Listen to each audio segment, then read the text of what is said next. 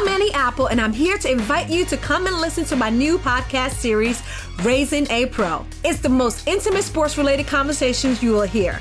Each week, we explore the journeys of some of your favorite NFL players through the eyes of those that know them best. From Joe Burrow, DeAndre Hopkins, Miles Garrett, Ezekiel Elliott, Nick and Joey Bosa, just to name a few. With exclusive insights and information, we leave no stone unturned. Subscribe now to Raising a Pro on your favorite podcast app.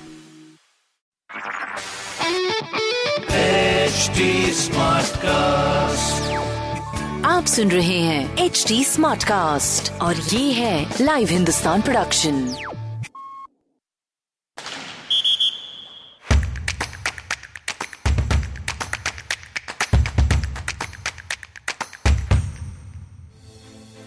आप सभी का स्वागत है हमारी नई series में, जिसका नाम है खेलो जी जान से। ये series Inspire Institute of Sports की प्रस्तुति है।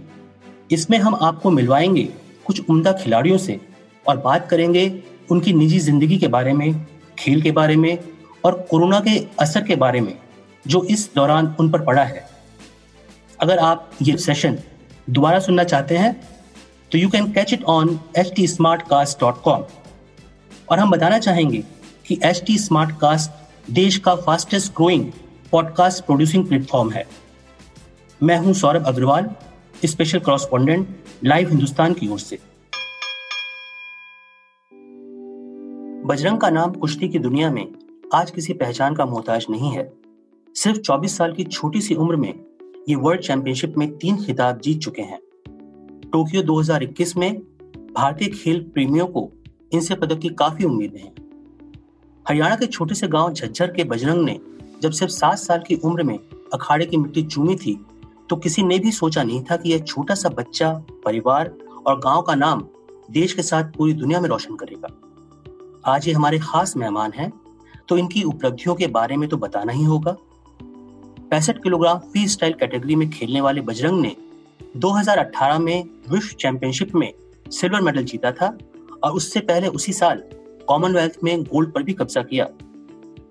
इसके अलावा यह एशियन गेम्स कॉमनवेल्थ गेम्स और कॉमनवेल्थ चैंपियनशिप में भी अपनी ताकत का सबूत दे चुके हैं। तो आइए बात करते हैं टोक्यो 2021 में पदक के प्रबल दावेदार बजरंग पूनिया से।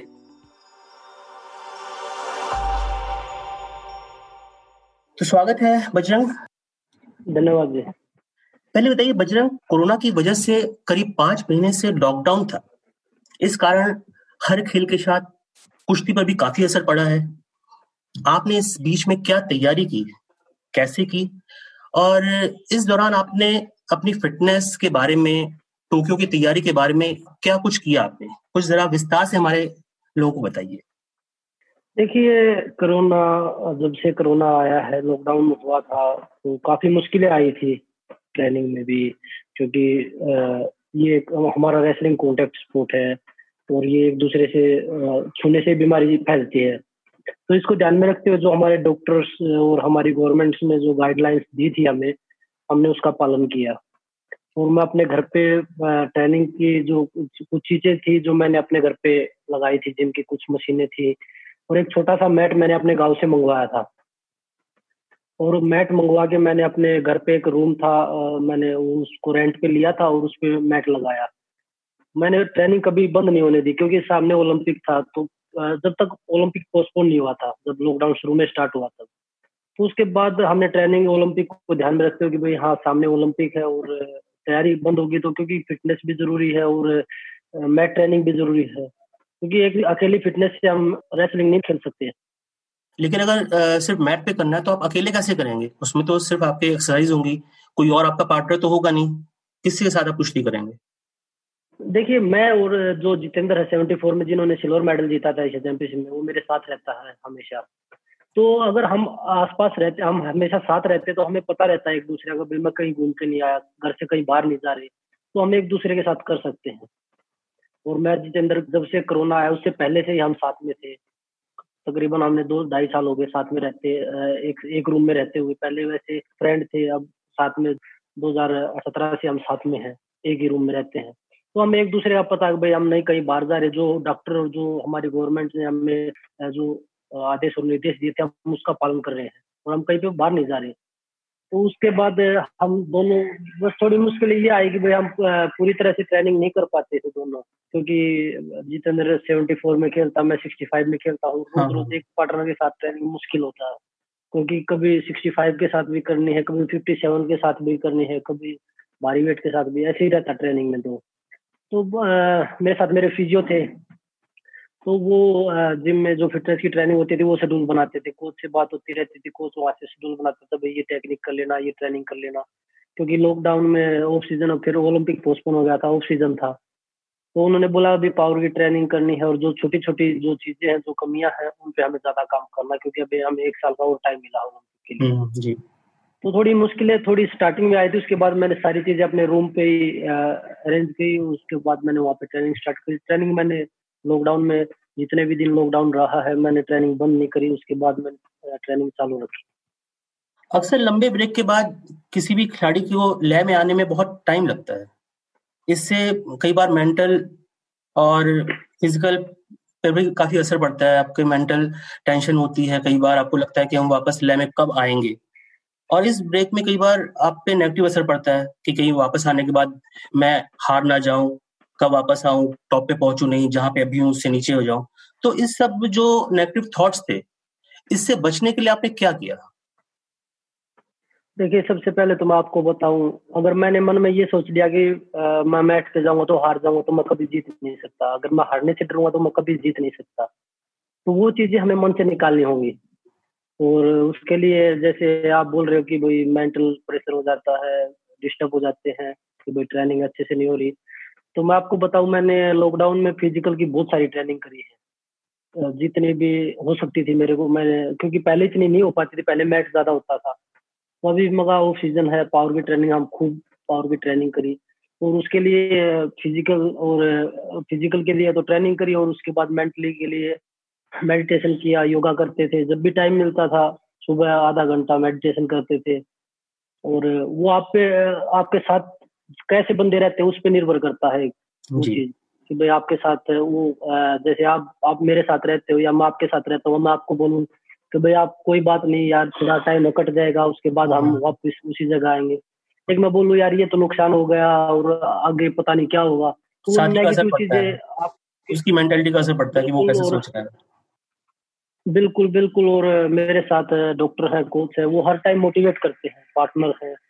तो वो हर टाइम मोटिवेट करते ये नहीं कि भाई आप नहीं कर सकते तो ये टाइम बस वो है कि भाई हमें और टाइम मिला। मैंने इस टाइम को पॉजिटिव लिया कि भाई हमें एक साल और मिला ओलंपिक के लिए। और मैं कोशिश करूँगा कि टाइम अच्छे से बीते और जो कमियाँ हैं उन पे और ज़्यादा काम करे और ज़्यादा ध्यान दे। यही काम मैंने लॉकडाउन में किया। आपने जनवरी में रोम में रैंकिंग सीरीज़ खेली थी। उसमें जॉर्डन के ओलिवर को हराया। तब से आपने कोई अंतर्राष्ट्रीय मुकाबला खेला नहीं है, अब जब नेक्स्ट मुकाबला कोई भी होगा, उसके पहले अभी टाइम तो है ही। उसके लिए आपको जो तैयारी करनी होगी, अब इंटरनेशनल मैच होगा, बहुत आसान मैच नहीं होगा तो वो तैयारी जो करनी होगी, उसके लिए अब क्या कर रहे हैं? क्योंकि अब तो धीरे धीरे खेल खुल रहे हैं, बिना दर्शकों के खुल रहे हैं तो उसके लिए अब क्या तैयारी कर रहे हैं? बिल्कुल, देखिए, अभी मैं फ़िलहाल आई में तैयारी कर रहा हूँ, और यहाँ पे जो सेंटर है, वो वर्ल्ड का, ये मानिए टॉप सेंटर है। इंडिया में ऐसा सेंटर कोई भी नहीं इतनी सुविधाएँ हैं कोचिज हैं हर चीज़ की कोचिज है जिम के लगा लो रेसलिंग के लगा लो मेरा पर्सनल कोच है। तो इंडियन कोचिज है फॉरनर कोचिज है हर सुविधा है। तो वो लॉकडाउन में घर पे नहीं थी वो सुविधा इसलिए मैं दो महीने से यहाँ पे आया हूँ। जब लॉकडाउन खुला फ़्लाइट स्टार्ट हुई थी तो हम्म। मैं तभी से यहाँ आया हूँ इसमें। तो यहाँ पे आके ट्रेनिंग स्टार्ट की थी और जो आप बोल रहे हैं कि रोम के बाद मैंने एशियन चैंपियनशिप खेली थी दिल्ली में। उसके हाँ। बाद सारे टूर्नामेंट कैंसिल हो गए थे। हम्म, हम्म, तो देखिए तैयारी हम अच्छे से कर रहे हैं। तैयारियों में कोई कमी नहीं है। पर जो कंपटीशन जो हम खेलना चाहते थे वो बंद है अभी। वो बंद है। और जो सुधार हम कंपटीशन में लेके आ सकते वो हम ट्रेनिंग में कभी भी नहीं लेके आ सकते। चाहे हम ट्रेनिंग कितनी देर कर ले। क्योंकि गलतियों का पता हमें कंपटीशन में लगता है। सही बात है। और जब कंपटीशन स्टार्ट होंगे तैयारी हमारी बिल्कुल अच्छी चल रही है। यहाँ पे पार्टनर भी है क्योंकि जो आईआईएस के रूल है वो सभी के लिए बराबर हैं। वो कोई जूनियर खिलाड़ी है या सीनियर खिलाड़ी है। मैं यहाँ पे आया था चौदह दिन मैंने क्वारंटीन किया था यहाँ पे आगे हम्म, हम्म, हम्म, और चौदह दिन के बाद अगर आप ठीक है स्वस्थ है तो आप ट्रेनिंग स्टार्ट कर सकते हैं। सकते हैं।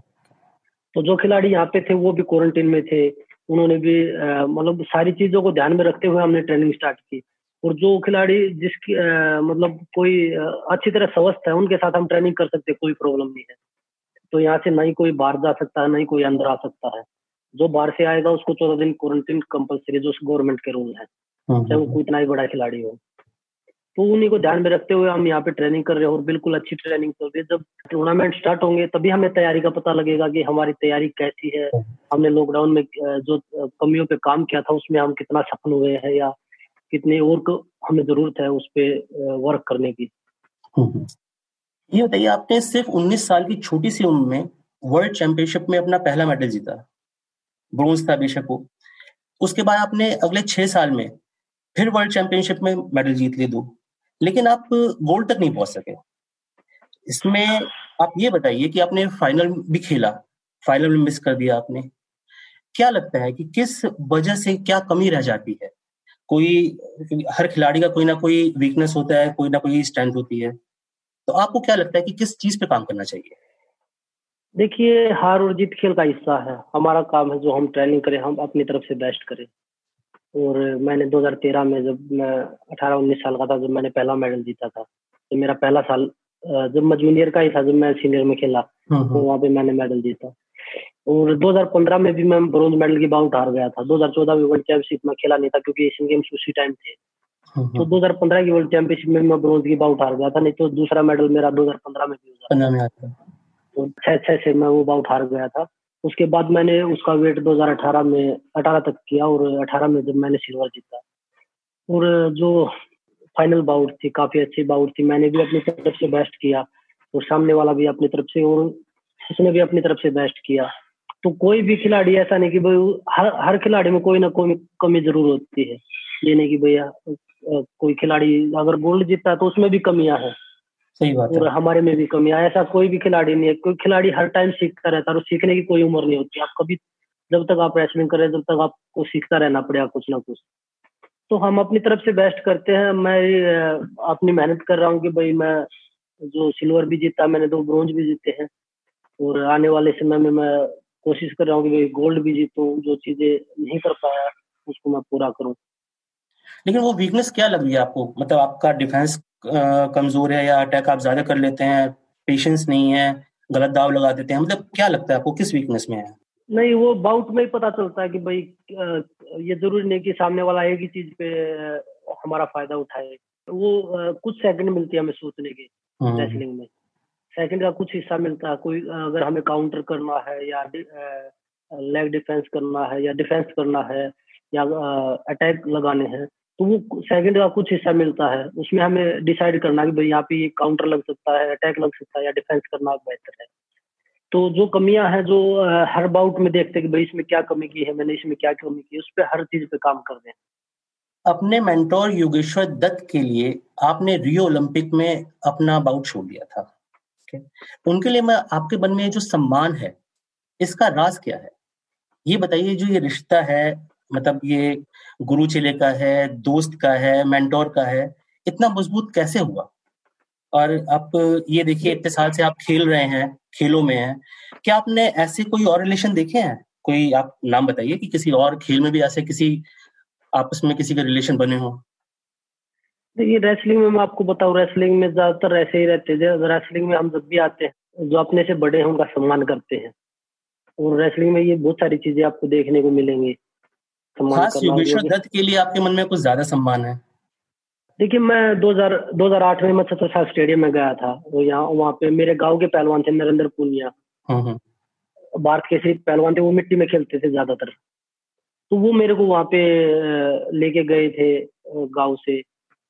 और मैं उससे पहले सारा अखाड़े में रहता था वीरेंद्र कोसाब के पास। तो वहाँ से मैं कि भाई मुझे सत्तर साल में जाना है तो मैं नरेंद्र पहलवान को जानता था क्योंकि मेरे गाँव के थे वो। हाँ। तो मैं उनके साथ गया था और योगेश्वर भाई और नरेंद्र भाई दोनों साथ में रहते थे। एक ही रूम में रहते थे। तो आ, मैं योगेश्वर भाई जितनी मेहनत करते थे नरेंद्र भाई जितनी मेहनत करते थे मैं छोटा सा था मैं उनको देख के लगा रहता था। तो होता है ना कि कोई बच्चा अगर हमारे साथ कोई ट्रेनिंग कर रहा है अभी कोई बच्चा तो ऑटोमेटिक जान जाएगा यार ये इतनी हमारी जितनी मेहनत ये बच्चा कर रहा है। सही बात है। तो ऐसा ही था वो लगे रहते थे तो मैं उनके देख के लगा रहता था कि मुझे भी ऐसा ही पहलवान बनना है। और योगेश्वर भाई आ, मेरे बड़े भाई जैसे हैं और हर टाइम मैंने उनका सम्मान किया जब भी मुझे मौका मिला मैं कभी नहीं चाहता था मेरी उनकी बाउट आई रेसलिंग में। और वो एक ये आप मान लो बड़े भाई का रिश्ता मान लो फैमिली मतलब एक फैमिली की तरह थे हम बिल्कुल। जब भी मैं कोई भी बाउट आती थी मैं नहीं चाहता था मैं योगेश्वर भाई के साथ बाउट खेलूँ। तो जब भी मुझे मौका मिला मैंने अपनी तरफ़ से हर टाइम सम्मान देने की कोशिश करी कि भाई मैं और जो ये रिश्ता तो मतलब लोगों ने देखा कि भाई कितनी सबने देखा है पूरी दुनिया जानती है। तो इसे ये आप लोगों ने आप लोगों ने ये रिश्ते को देखा है दूर से। हमें नहीं पता था क्योंकि हम तो एक दूसरे के साथ में रहते थे हम तो रिस्पेक्ट करते थे। हाँ, जो वो बोलते थे हम वो चीज़ें करते थे कि भाई हाँ ये करना है ट्रेनिंग में ये करना है। और एक बड़े भाई के नाते जो भी मैं कमियाँ करता था तो वो मुझे हर टाइम बताते थे कि भाई यहाँ पे ये गलती है। एक रेसलिंग में नहीं वैसे भी लाइफ में अगर कोई मैं गलती करता हूँ तो वो मुझे समझाते थे। हाँ, हाँ, ये बताइए कि योगेश्वर ने ओलंपिक मेडल तीस साल की उम्र में जीत लिया। अभी आपके पास काफ़ी मौका है। तो आप क्या क्या लगता है आपको कि क्या उनसे पहले जीत जाएँगे? अभी ये इक्कीस आ रहा है उसके बाद पच्चीस आएगा। और आप तीस से कम के ही होंगे। तो लग रहा है आपको कि जीत जाएँगे? देखिए, मैं अपनी तरफ़ से पूरी मेहनत कर रहा हूँ और कोशिश कर रहा हूँ कि मैं इसी ओलंपिक में देश के लिए मेडल जीतूं। और मेरा भी सपना है और देशवासियों का भी सपना है कि क्योंकि भारतीय कुश्ती में सिल्वर भी है, ब्रॉन्ज भी है। अभी तक गोल्ड नहीं है।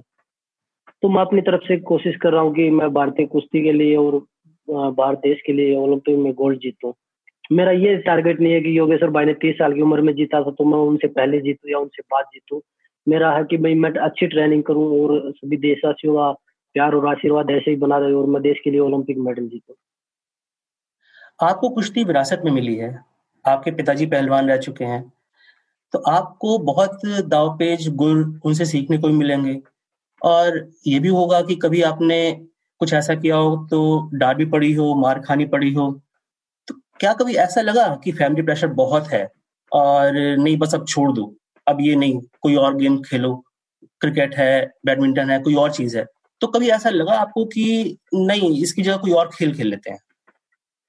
देखिए मैंने और खेल के बारे में कभी नहीं सोचा क्योंकि क्रिकेट है बैडमिंटन है टेनिस है ये अमीर लोगों का खेल है और मैं नॉर्मल फैमिली से हूँ। और नहीं मैंने कभी सोचा कि भाई मैं ये इन गेमों में खेलने जाऊँगा। मेरा फोकस था रेसलिंग पे ही। और पापा इतने अच्छे पहलवान तो नहीं थे, पर वो नॉर्मल रेसलिंग करते थे। तो उनका सपना था, क्योंकि घर में सबसे बड़े थे और आर्थिक स्थिति इतनी अच्छी नहीं थी तो घर की जिम्मेवारियाँ भी थी, चार भाई थे। और घर की जिम्मेवारी उन्होंने पहलवानी नहीं करने दी तो उनका सपना था कि मेरा बेटा कोई पहलवान बने। तो बड़ा भाई भी अखाड़े में जाता था, मैं उनके साथ खेलने के लिए जाता था। तो उसके बाद टेक्निक जब भी पापा खेत में जाते थे, मैं उनको कभी रोटी देने के लिए जाता था, कभी चाय देने के लिए जाता था। तो वहीं पे एक दो टेक्निक बता देते थे। कभी पूछता था, मैं यहाँ से सीधा अखाड़े पे जाऊँगा। गाँव में मेरे में तीन चार अखाड़े थे। तो वहीं पे आधी टेक्निक बोला, अगर तेरे तेरे ज़ोर तो मैं यही करवा दूँगा, तेरी बाउट तो मैं यही करवा दूँगा करते थे। तो एक आधी टेक्निक वही बता देते थे। पर मिट्टी में खेलते खेलते पता नहीं चला कब इतना इंटरेस्ट बन गया। मेरे को रेसलिंग से अच्छा सब कुछ लगना बंद हो गया कि भाई रेसलिंग के अलावा कुछ नहीं दिखता था मुझे। स्कूल में जाना बंद कर दिया कि भाई मैं तो रेसलिंग ही करूँगा। तो वो शौक चढ़ता चला गया। मुझे नहीं पता था कि रेसलिंग मुझे इतने ऊंचाइयों तक लेके जाएगा कि सभी देशवासी जानेंगे भाई रेसलिंग में बजरंग है। रियो ओलंपिक से पहले आपने सलमान खान को इंडिया गुडविल एम्बेसडर बनाने का काफ़ी विरोध किया था। आलोचना भी की आपने। अब टोक्यो 2021 आ रहा है।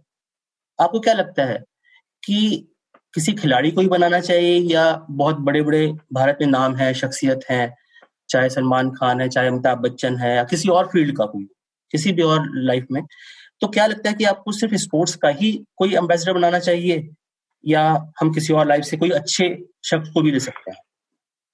नहीं, देखिए, अगर स्पोर्ट्स की बात है तो स्पोर्ट्समैन को ही बनाना चाहिए क्योंकि हमारे बहुत सारे ऐसे खिलाड़ी हैं जो वो सिर्फ़ बॉलीवुड में है, जो रियल जो खिलाड़ी होते हैं, उनको बनाइए आप, क्योंकि ओलंपिक है। सलमान खान को देखिए, मैंने विरोध इसलिए किया था कि एक खिलाड़ी को बनाते। मिल्खा सिंह थे, पीटी उषा थी, हमारे हॉकी के बहुत सारे ओलंपिक चैंपियन हैं। उनको बनाते आप। उनको खेल के बारे में पता भी है। खिलाड़ियों को वो खेल के बारे में बताते भी, अपना एक्सपीरियंस बताते। तो ये ज़रूरी नहीं है कि जिनका बड़ा नाम है, अभी भाई सलमान खान है, अमिताभ, आप उन्हीं को एम्बेसडर बनाइए। खेल में आप खिलाड़ियों को एम्बेसडर बनाइए। अभिनव बिंद्रा है हम्म, अकेले जो इंडिविजुअल गेम में जो अकेले ओलंपिक चैंपियन है। तो जो खिलाड़ी होगा वो अपना एक्सपीरियंस बताएगा कि भाई हमें ये ये चीज़ें फेस हुई थी हम फिर भी हम नहीं रुके। वो अपने जो चीज़ें जो उनका जो उन्होंने फेस किया वो चीज़ें आप हमारे को बताएँगे तो खिलाड़ियों को मोटिवेट हाँ मोटिवेट होंगे इंस्पायर होंगे इंस्पायर होगा। बिल्कुल तो खिलाड़ियों को बनाना मेरे हिसाब से काफ़ी अच्छा हुआ ये बताइए, आपके प्रशंसक पहलवान बजरंग को जानते हैं। लेकिन एक आम बजरंग, एक आम जो गाँव में घूमता है, शहर में घूमता है, उसमें और पहलवान बजरंग में क्या फ़र्क है? आपके शौक क्या है? खाली वक्त में आप क्या करते हैं? क्या फ़िल्में देखते हैं? कोई पर्टिकुलर हीरो की फ़िल्में देखते हैं? कोई फेवरेट हीरो हीरोइन आपका है? जब खाली बैठे तो हम उसी की फ़िल्म देखेंगे। मतलब अपने बारे में कुछ ऐसा बताइए जो आम फैंस आपके नहीं जानते हैं। देखिए ऐसी तो कोई चीज़ नहीं जो नहीं जानते क्योंकि मेरी किताब बिल्कुल खुली किताब है। तो सभी को पता है और एक पहलवान बजरंग में और एक नॉर्मल इंसान में कोई भी फ़र्क नहीं है। जैसे मैं रेसलिंग में दिखता हूँ, ऐसे मैं बाहर लाइफ में दिखता हूँ। आम लोगों की तरह मैं कहीं पे भी जाता हूँ, आम लोगों की तरह रहता हूँ। ये नहीं कि भाई एक भाई मैं पहलवान हूँ तो अलग तरीके से व्यवहार करूँ, लोगों के साथ बिल्कुल नहीं है। एक मैं बिल्कुल सिंपल की सिंपल आदमी की तरह सभी से मिलता हूँ। ना कोई भाई मैं मतलब मेडलिस्ट हूँ वर्ल्ड का मेडलिस्ट हूँ या कोई तो ऐसी कोई भी चीज़ नहीं है। जब भी मुझे मैं अभी कोई चीज़ लेके ले, लेने जानी हो शॉप पे जानी हो तो मैं खुद जाता हूँ। ये नहीं कि भाई मैं किसी को भेजता हूँ। तो हम खुद जाते हैं। सोनीपत में बहुत सारे लोग हैं जो डेली हमसे मिलते भी हैं। हम्म, हम्म। क्योंकि मैं सोनीपत में रहता हूँ अभी। कैंप हमारा इंडिया कैंप भी वही रहता है। हाँ, हाँ। तो ऐसी कोई भी अलग चीज़ नहीं है और मैं फ़िल्म मैं ज़्यादातर कॉमेडी शो देखता हूँ जो द कपिल शर्मा शो है। अच्छा मैं उसको ज़्यादा देखता हूँ। और मेरा फेवरेट हीरो अक्षय कुमार है और हीरोइन माधुरी है। अच्छा। तो उनकी तो उन्हीं जब भी मौका मिलता है कोई फ़िल्म आती है तो मैं वो देख लेता हूँ। ऐसे मैं सिनेमा में कभी गया नहीं हूँ कि स्पेशल फ़िल्म देखने के लिए मैं कभी सिनेमा गया हूँ। पिक्चर हॉल गए नहीं आप कभी? मैं कभी गया नहीं हूँ अभी तक। तो गाँव की वजह से कि वहाँ पे कम सिनेमा हॉल है इसलिए या कई बार होता है टूर्नामेंट आपके खत्म हो गए विदेश में वहाँ कहीं आप घूमने जा रहे हैं नहीं नहीं मैं आ, मैं बचपन से ही बाहर रहा हूँ। मैं 2005 पाँच छह गाँव से बाहर मैं अभी पंद्रह साल हो गए मेरे को गाँव से बाहर निकले हुए। तो ऐसा नहीं है कि मेरे गाँव में रेसलिंग सिनेमा हॉल नहीं था तो मैं इसलिए नहीं गया। बस मेरा कोई ये है कि भाई पहले मैं ओलंपिक मेडल जीतू उसके बाद मैं अपने जो मेरे शौक है मैं उनको पूरा करूँ। चौबीस साल की भी आपकी उम्र है। और आपको देश के तीन बड़े अवार्ड मिल चुके हैं। अर्जुन अवार्ड पद्मश्री और राजीव गांधी खेल रत्न। मतलब इतनी छोटी सी उम्र में किसी के अचीवमेंट के लिए शायद ये कोई सपना भी देख सकता है इसका। अब आपके पास आगे क्या ओलंपिक मेडल के अलावा और कौन सा अवार्ड है?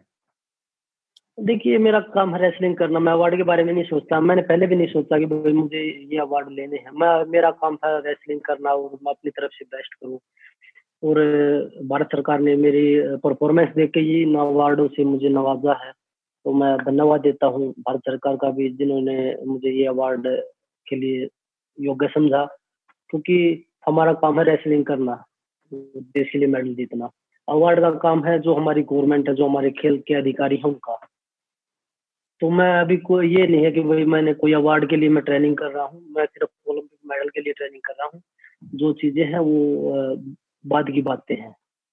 एक आखिरी सवाल बहुत निजी सवाल है आपका। हर खिलाड़ी पे उसके आदर्श का एक काफ़ी असर पड़ता है। आपके मेंटर योगेश्वर दत्त, उन्होंने चौतीस साल की उम्र में शादी करी थी। अब क्या आप उनके नक्शे कदम पे चल के वैसे ही करना चाहते हैं?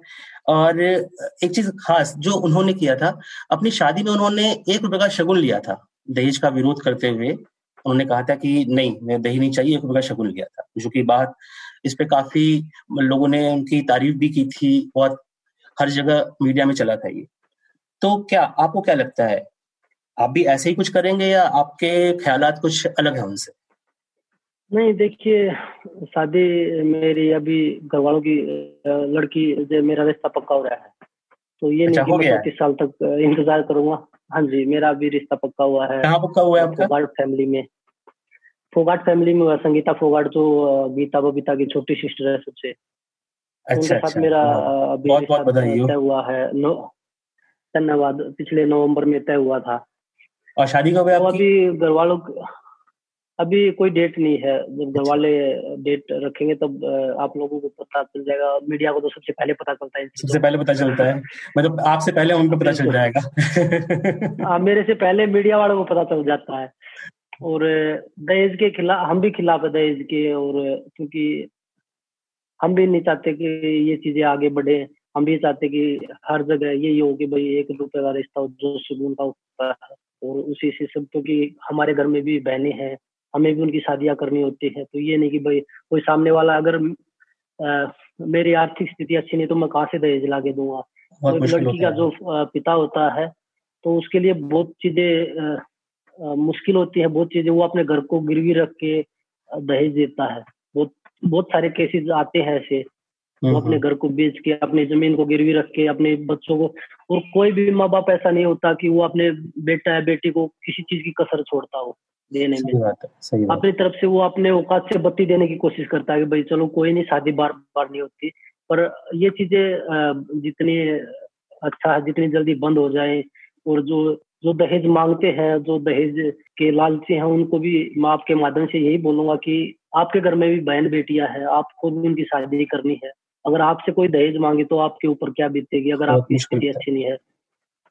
तो आपके माध्यम से भी मैं यही बोलूँगा कि जिसने अपनी लड़की दे दी, उसने अपना सब कुछ दे दिया आपको।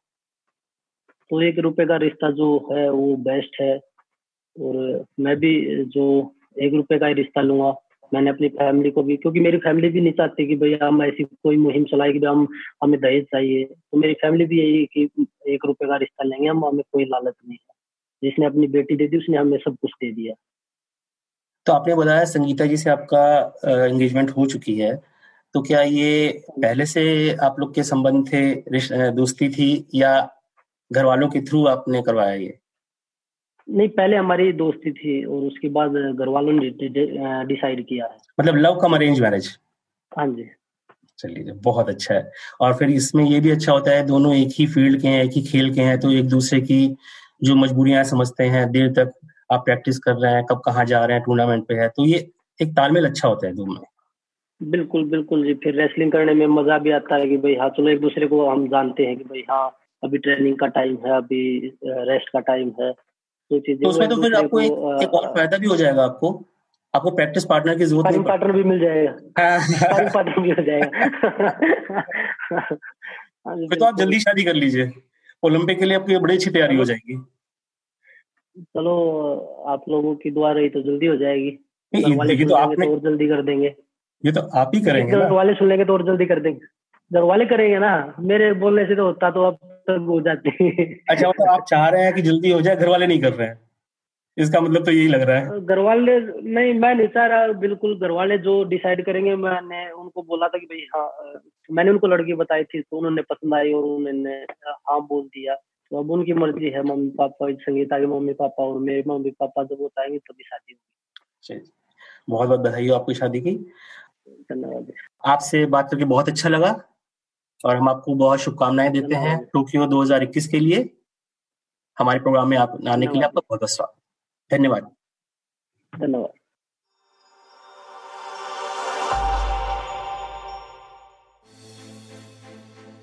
तो ये था हमारा आज का इंटरव्यू बजरंग पूनिया से। अगला इंटरव्यू होगा अगले हफ़्ते। तब तक के लिए आप हमारे साथ बने रहिए एच टी स्मार्ट कास्ट की इस सीरीज़ में। जिसका नाम है खेलो जी जान से। अगर आप हमसे या आई के किसी भी खिलाड़ी से कुछ पूछना चाहते हैं तो हमें लिखें at the rate H T Smartcast पर। हम फेसबुक इंस्टाग्राम ट्विटर और यूट्यूब पर भी मौजूद हैं। अब मैं Saurabh Agarwal special correspondent Live Hindustan की ओर से आपसे विदा लेता हूँ और ये इंटरव्यू दोबारा सुनने के लिए लॉग करें www.htsmartcast.com पर और सुनते रहिए नए नज़रिए से।